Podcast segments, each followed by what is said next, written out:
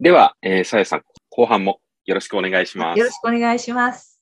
えっと、前半では、さやさんの、まあ、乳がんが発覚して、まあ、その前に、まあ、義理のお母さんの介護でいろいろとヘトヘトになってて、がんが発見されて、その時には楽になるとまで思われたさやさんのお話、そこから自分らしく生きる、自分の人生っていうところで、エステティシャンの学校に行って、はい。そこから就職活動はい。っていうすごくドラマティックなお話を、ここまでがね、本当に3年間ぐらいだっていうのを聞くと、なんか自分がだらだら過ごしてたこの数年間、ちょっとど、なんかもうちょっと、あの、頑張らなきゃなってちょっと思いましたけど、いやいや、そんなことないですよ。でもそこからもね、まあ、あの、いろいろと、さやさんも、なんでしょう、こう、やっぱりその、がん以降、はい。やっぱりその自分の人生を自分らしく生きるっていうことでいろいろ考え方ですとか行動も変わったんですかね？あ、そうですね。うんあのーまあ、あの、大手のそのエステティックの、あの、ね、あのとこ勤めてたんですけれども、はい。あのまあ、しばらく、あの、して辞めまして、うんうん。で、あの、ちょっとね、あの、あれなんです。そこを辞めた理由がですね、あの、はい手がね、腫れてきたんですよ。あの。リンパ節を取って浮腫になるかもしれませんよっていうふうに先生にはいあの注意されていたうんですけど、で、あの、仕事でやっぱりちょっとこう、うんハードにしてたらですね、うん。片手がすごく腫れてきたんですね。うんで。それでもう、あの、お仕事できなくなったんですよね。はい。で、そういうことで、あの、うんまあ、本当に、あの、辞めたんですけれども、うんうん。でも、あの、そこで勤めれたっていうことは、うん私の誇りになってます。そうですようんね。続かなかったけど、でも、うんなんかそこで挑戦して、うんあの、。本当に何も知らなかった私が、うん。就職活動して、うん。そこでつ勤めれたっていう、そのことって本当にね、自分の誇りになってるし、まあ、うん本当良かったなっていうふうに、うんあの思います。。で、あの、そこで、あの、してから、自分で、まあ、あの、サロンを、あの、しようって、あの、家で、まあ、あの、うんちょっとやろうっていうふうに思って、うん。で、あの、家で、あの、こう、するんですけども、うん。まずどうしていいかわからない。そうですよね。本当にね、どどうしたらいいのっていう感じだったんです。うんうんうんうん。で、それで、あのーなんか、この市でね、あのーうん女性が起業する、あのーうん支援してくれるような制度もあって、はい。でそこで市民に向けて自分の仕事を、あの、この講座を、あの、開いたりとか、あの、うんすることができたんですよね。はい。で、あの、私のエステを、あのうん、講座に、まあ、するっていうのを、自分で考えたんですね。ほうほうほう。エステを講座にするってどうしたらええんやろうと思って、市民に向けてそれも、うん。ね、学校の勉強じゃないので、うん。で、なんか自分でできるように、うん。エステをね、自分のはい顔を自分でできるように、まあ、なるほどすといいかなと思ったりとかして、うんうん。でそういう講座を、えっと、ちょっとしばらく、えーっと、うんしてましたあ。で、それ、でそれでなんか、あの、そういうのをしてたりとか、で、あの、はい。まあ、あの、エステティックの学校に行っていたときに、あの、はい。その友達が、あの、自分でサロンを、あの、開いている人がいて、うん。で、そこに、あの、ちょっと、見に行ったりしてね、ちょっとどういうふうにするか教えてもらったりとか。なんかそんなふうなことをして、もう手探りで、あの、最初は始めました。うーん。すごいな。私のその理想っていうのは、はいあの、こう、なんかやっぱり、その、自分のこの手のぬくもりとか、この手っていうのが人を癒すんだっていうことが原点になってるのそうですね。なので、あの、それをね、やっぱり、あの、そういうことをすごく大事にして、あの、仕事していこうっていうふうに思ったんですね。うんうん。うんなので、あの、本当にぼちぼちですけれども、あの、なんか、そう、今でもそうですけど、まあ、ぼちぼち、あの、こう、とっても、あの、お客様とすごくいい関係でうん仕事ができていますね。だから、リピーターばっかりです。あ、そうなんですね。あの、新規の人がバンバン入ってくるようなサロンじゃなくて、うんうんなんか、あの、リピーターばっかりで、こう、なんか、何年もずーっと、あの、いらっしゃってて、あの、そうですか。で、それが、あの、なんか、私って多分、それを望んでたんやろなって思ううんです。あのエステですごく成功して、もうなんかすごいそこでもうじゃんじゃん人が来て、うもう忙しくてっていうことって多分私って望んでなかったよなって。うんあのぼちぼち、あのエステもし、ん。家事もし、他のこともしながら、あの、うんやっていくっていう、このことが一番の私の理想かなってね、あの、今思いますね。うん。そこに気づくだけでもすごいですよね。そうですかね。うん。ねあの、エステティックってね、あの、うん学校の勉強で分かったんですけどね、やっぱりね、あの、美しさっていうのは健康から来てるんだよっていうことがね、もうこれ基本なんですよね。あ、そうなんですか。うん。だからね、あの、上からじゃんじゃんじゃんじゃんこうしても、こはい。れは本当の美し、まあ、それも美しいんですよ。なんですけど、やっぱりね、体を健康にするっていうことが、もうこれ基本なんです。へえ。美しさはもう健康から来るっていう、もうそのことが基本だって、勉強の時にした時、ああ、はい私本当にそう思うわーって。あの、もう上からじゃんじゃんね、あの、なんか高い、そういう美容液ばっかり塗って、化粧ばっかりして、うん外側だけを覆うっていうことがエッセイじゃないっていうのがそこで証明されたなと思ってね。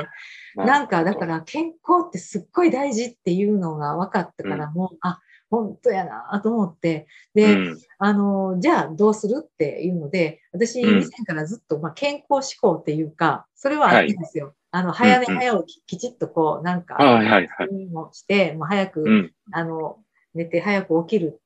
なんか、それとか、あの、食事に関してはい暴飲暴食はしないとか、そういうことはもうずっとやっていたんですけれども。あの、まあ、癌っていうこともあってですね、何か、はい。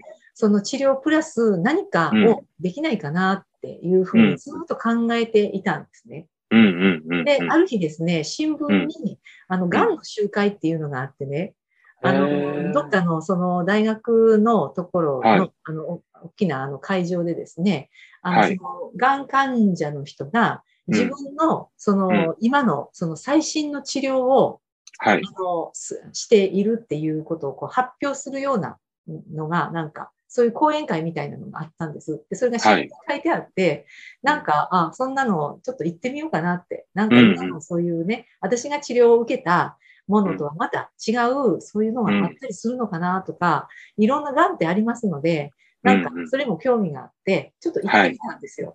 はい。そうしましたら、そこの会場で、うんあの、一人こう、いろんなその、癌のこういう私はあの治療してますっていうふうに言われた方が、はい。ここの、気候もしてますっていうふうに言わはったんですね。ほう、気候。気候、です。うん。はい。でう、んその時に、うんあの、私、あの、あれなんですよ。その、癌になってから1年後ぐらいに、あの、はい気候っていうものを、まあ、始めてたわけです。ほうほうほうん、してたんです。でも、気候ってすごいたくさん種類があって、はい。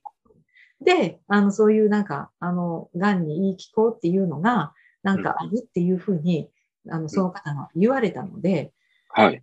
あの、ああ、そうなんやって思ってね、これもなんか勘です、ピンってきて。それ、どこにあるんやろ？行ってみようって思ったんですよ。うんうん。で、あの、インターネットで、まあ、調べまして、はい。で、ちょうど、あの、同じ、あの、都道府県にあるということが分かったので、はいそ。この会場まで行ったんですよね。うんうん。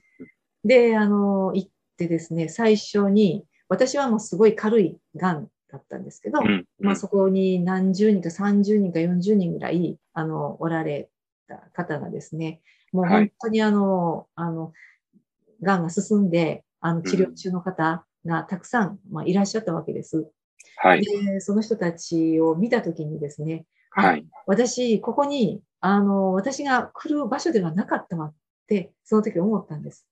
で。今日一回限りで、私もこんなとこには絶対来ないって。もう私が来る場所でここはないんだって、こんな初期の私が、こんなとこに、うん、来る場所じゃないって思ったんですよ。なるほど。もっと重い方がたくさんいらっしゃったのでってことですかうん。で、なんか怖くて、もうなんかその人たちを見てたら、怖かったんですよ。自分も、もしかしてそんな風になってしまうんじゃないんだろうかって。なるほど進んだ。時に、なんか、そんな風にちょっとパッと思って、で、うんそれ一回、あの、そまあ、その会場に行った時にパッとそう思ったんですね。はい。で、そこで、あの、先生がね、あの、いらっしゃったの、うんその先生が、あの、ご夫婦でね、いらっしゃってたんですね。あの、はで、二人で、あの、気候を、あの、教えうんてたんですけど、あの、うんまあ、中国の、あの、うんから来た気候なんですけどね。はい。あのちょっとこうしゃ、お話ししてたら、うん。なんていい人なんだろうって思っあて、その先生が、うん、ご夫婦が。ご夫婦が。なんか、今まで私、本当にいろんな人と、あの、うんこう話したけど、はい。なんか、なんとも言えない優しさとか、うん。うんそのなんかね、うんなんか慈愛に満ちてるんですね。ああ。で、なんかいい人だなと思って、うん、でも私もここへは来ないと思って、まあ、でうん。それで一回、まあ、気候そこで教えてもらって帰ったわけなんですけど、はい。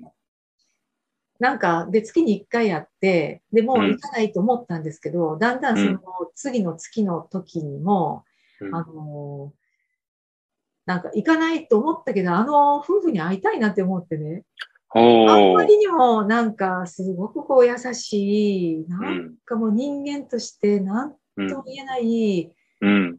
あのーこのなんか、なんていうかな、気高さっていうかな、うん。なんかそういうものをすごく感じたんですよ。うん。もう一回会おうと思って行ったんです。はい。で、それからですね、ずーっと行ってて、あ、そうなんですか。一回限りと思ってたのが。それがですね、12年え？で、あの、本当になんかその先生がもう好きで、うんあの、なんかそこで本当にあの、ずっと気候を教えてもらってました。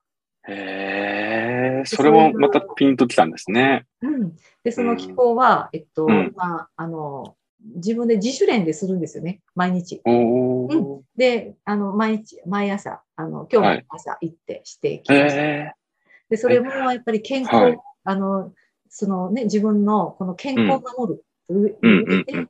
うん。あの、がんの治療プラス、その、うん。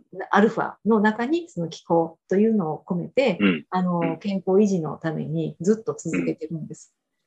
へえ、そのうん。気候っていうのが、そのいろいろ種類があるってさっきおっしゃってたと思うんですけど、はい。僕、なんとなくのイメージしかその気候っていうのができないんですね。あんまり詳しく全然知らないので、はい。こう、あれですか、その気候について詳しくお聞きすると、結構プライベートな話になっちゃうんですかね。まあそのあの、結、構分かっちゃうんですかね。あの、ああんまりそこはお聞きしない方がい良ければ全然聞かないですし。あの、気候ってね、有酸素運動です。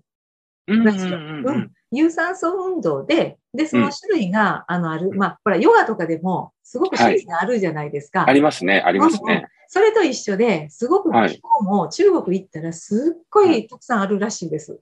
へえ。うん、私ももうそんな、なんか2000とか、なんか言ってました、種類が。え、種類が？そんなにあるんだ。なんか、あ、の、各家で先祖代々伝わってるところもあるんですって、その気候が。へえ。気候っていうのは、じゃあ、その朝の自主練っていうのはどういうことするんですか？ちなみに。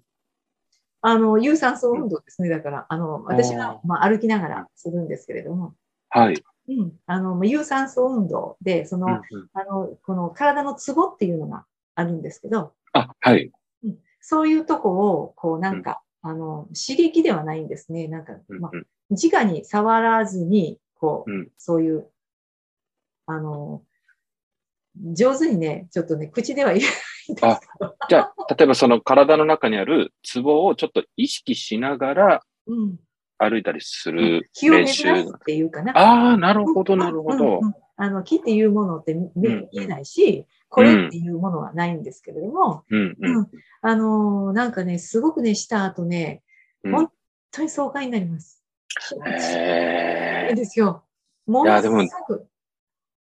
気持ちよさそうですね。え、それ、どれぐらいの時間やるんですか？その朝練は。朝練はね、だいたい、えっと、そうですね、1時間ぐらいです。でも結構な、あ、でも、ちょうど、あれですよね、その、運動って言いますか、さっきね、健康がいやっぱり美を生むっていうお話もされてましたけど、はい。運動にもなって、その体の中の、こう、気も良くなってっていうので、すごくなんか良さそうですね。あ、そうです。いいですよね。あの、へとーっても。なんか、あの、最初はね、え、何、うんって感じなんですよ。うんうんうんうん。あの、なんかね、私結構、あの、昔からスポーツしてた人間なので、はい。体をこう鍛えるって言ったら、やっぱりもうはい筋肉が痛くなって、はいはいはいはい。もうなんか体がすっごいしんどくて、まあ、はあはあ言ってるのが、うん。体を、のためにいいんだっていう、はいなんかそういう、うん、負荷を与えた方そうが。そうそう。なんかそういう感覚があったんですけども、うんうん。こうって全然そういうのがないんですね。で、これって何って、あの、いう感じなんですけど、うんうんやっていくうちに、なんでこんな気持ちいいのっていうふうになってくるんです。不思議なもんです。へーやるまでは、その気候っていうものには、全然こう、知識も、イメージもあんまりなかった。何にもないし、全然知らないもんだったです。すごいですね。さやさんまたあの、いろんなもの飛び込む力がすごいですね。その直感でね。すごなんか、いな。あの、興味がね、やっぱりうんとってもあるんですよね、私。いろんなものに対してね。うん、だからやってみようってちょっと思ったんですけど、うんでもその雰囲気的に嫌なとこだったらもうすぐにもう行かないですけど、うん、うあの続けれたのはその先生がね、あの、うんとも言えないもう本当にあの好きなんですね、私。うん先生が。うん。今のね、そのさやさんのお話し方聞いてるだけでも、その先生がすごく、あの、いい方なんだなっていうのは伝わってきますよ。あうん、そうですか。うん。で、あの、私がこう、教えてもらってるのはですうんね、あの、あれなんです。あの、社会貢献なんですよ。ほう。社会貢献。あ、あの、その機構はね。だから先生ははい利益が全然ないんです。もうじゃあ、ボランティアと言いますか、そうです。もう。利益なしで教えられてるってことなんそう、そうですね。なんです。うん。へで私たちはもう会場費とかそういうのがあるので、はいはい。そういうのは払いますけども、はいうんあの、せあの、そういう、あの、その機構は、なんせ、あの、社会貢献、あのこれで利益をあの得てはいけないっていうような決まりがあるんですよね。もともとの決まりではい、そういうことなんですね。うんいや、でそれもいいですね。うん、そういう、だからね、本当にね、うん尊い、あの、ものやと思います。とってもう。ーん。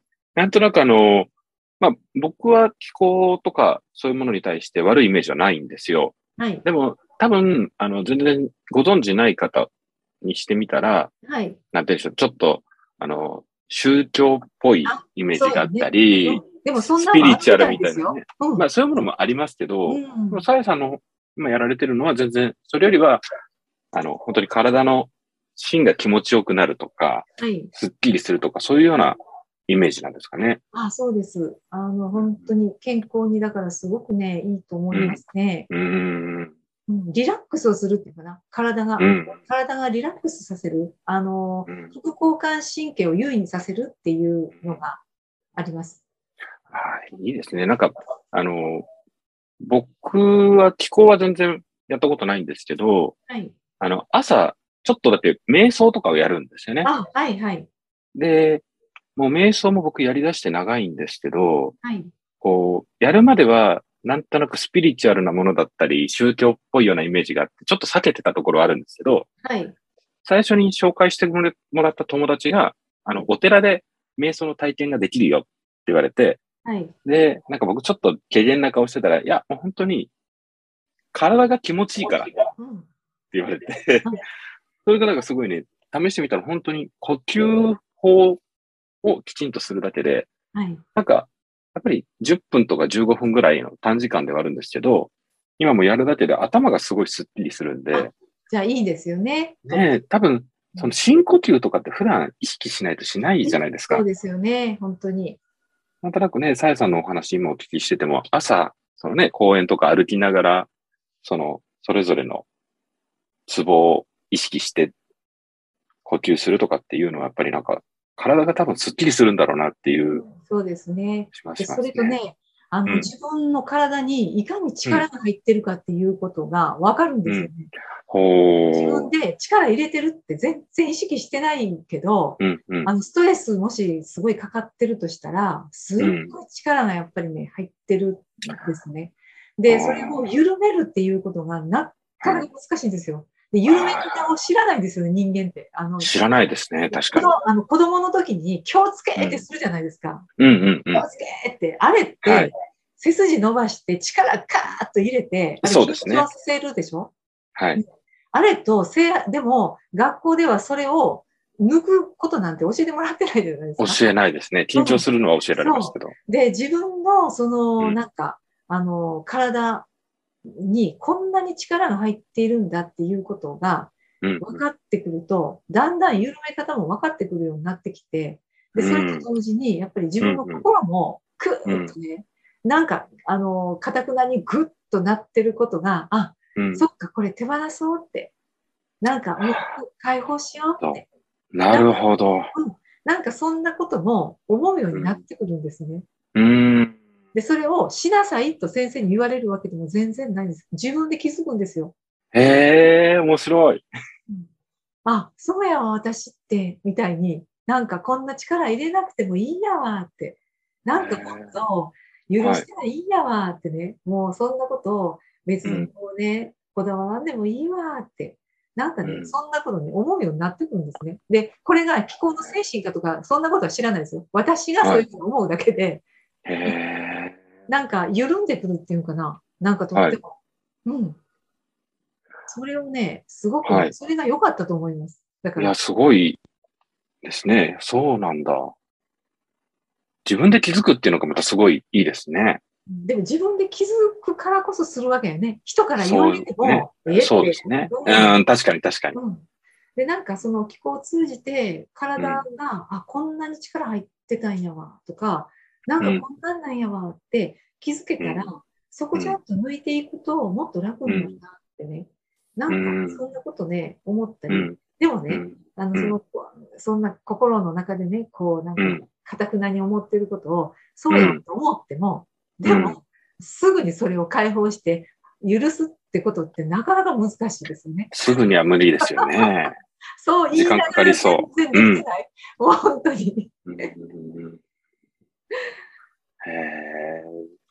すごいですね。その、でも気候のお話も、やっぱりさっきのね、エステティシャンになろうと思った手の温かみみたいな話も、ね、ご自身で気がついて、しかもそれを直感でやろうと思ったのが、なんとなく繋がってるのかなっていう気もしますね。そうかもしれないですね。ねえ。うーん。すごい、なんかその、でも結構、その癌の告知をされてからの、さやさんの人生結構、怒涛の人生と言いますか。で思ってもいなかったそう。方向に来てますようんね。そう、そうですよ。本当に私思ってもみなかったですね。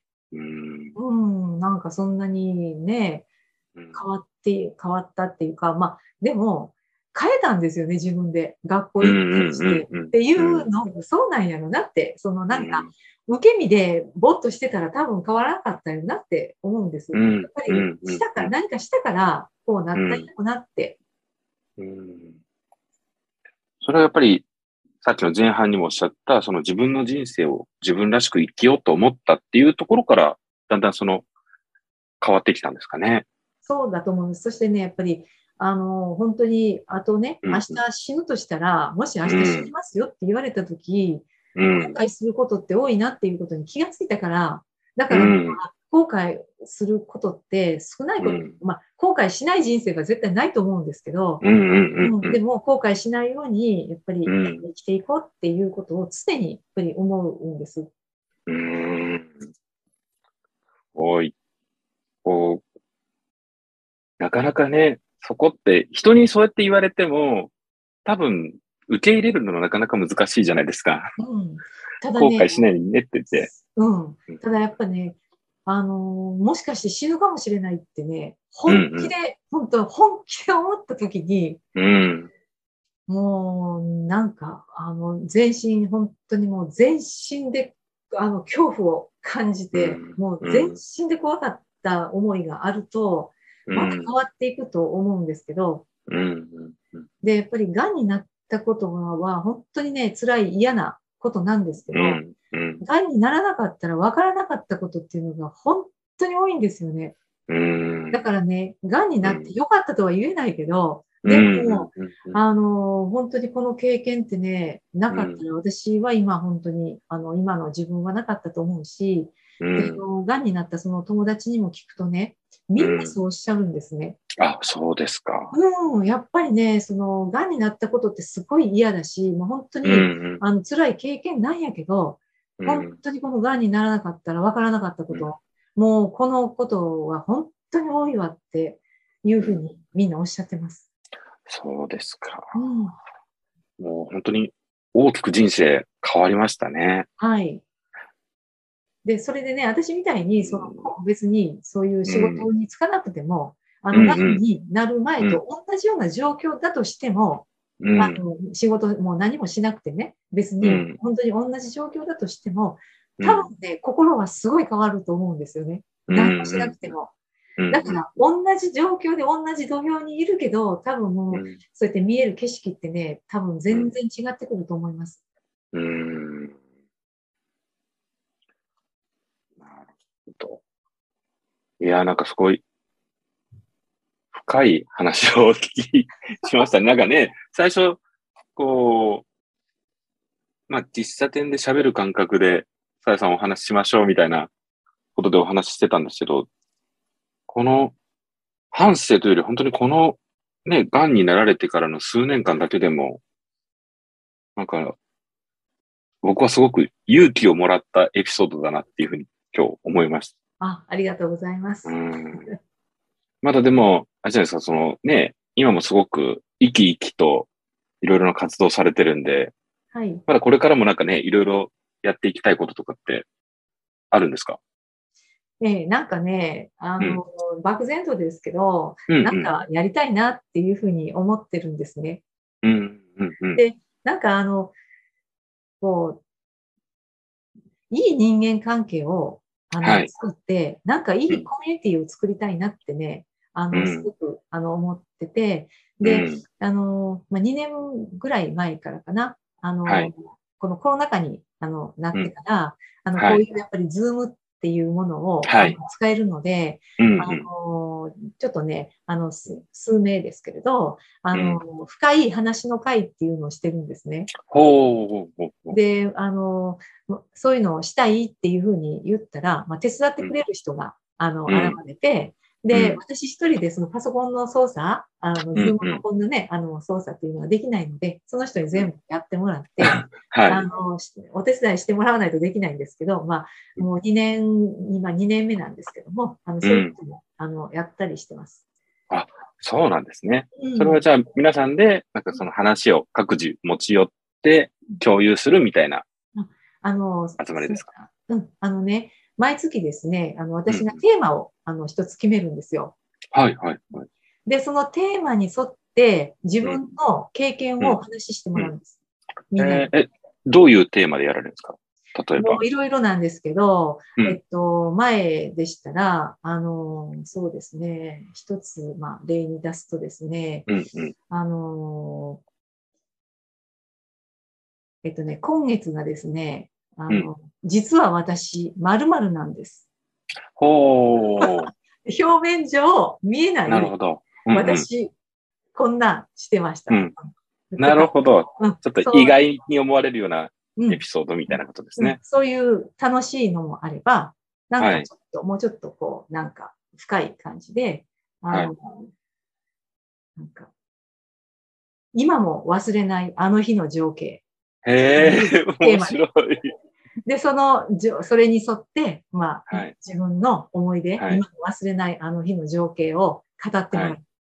はいで、。それを、あの、まあ、はい3分ぐらいで語ってもらって、うんうん。で、それで、あのーそれを言っあの聞いた人に、いろいろ感想をお聞きするんです。うんうんうんで、その感想を聞いて、また自分がそれを聞いた感想を言うっていうあ、それで2時間 でしてます。へえ。皆さんでこう、じゃあ、数珠つなぎと言いますか、その前の方お話しされたことに受けて、どんどん会話をつなげていくっていうことなんですね。一人ずつ、あの、聞いあて、、なるほど、なるほど。うん、やっていくって感じです。ああ、そっかそっか。それで、その感想をっていうことですね。はい。あの、それは？ーの方がいて、ちゃんと。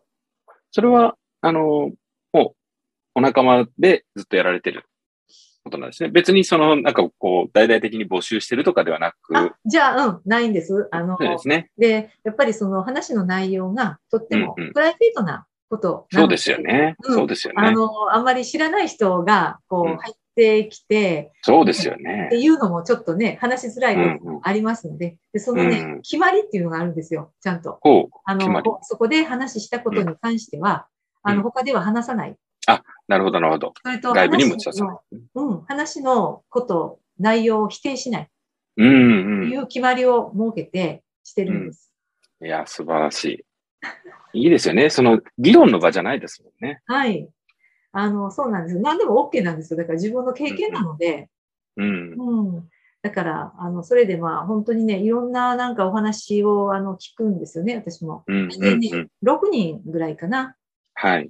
で、でいろんなお話を聞いて、自分の経験もお話しさせてもらって、うんうん。いやー、あの、みんなこういう経験されてるんやなっていううん感動がこうあって、なんかちょっと心がちょっと充実したような感じで終わりそうまですよね。いや、でも、すごいですね。その、ズームとかを使って、そのオンラインでの集まりもね、こう、新たにされてるっていうのは、なかなかできることじゃないと思うんですよ。うん、それがね、なんかしたいなと思ったら、手伝ってあげようって言っても、トントントンと言ったんですね。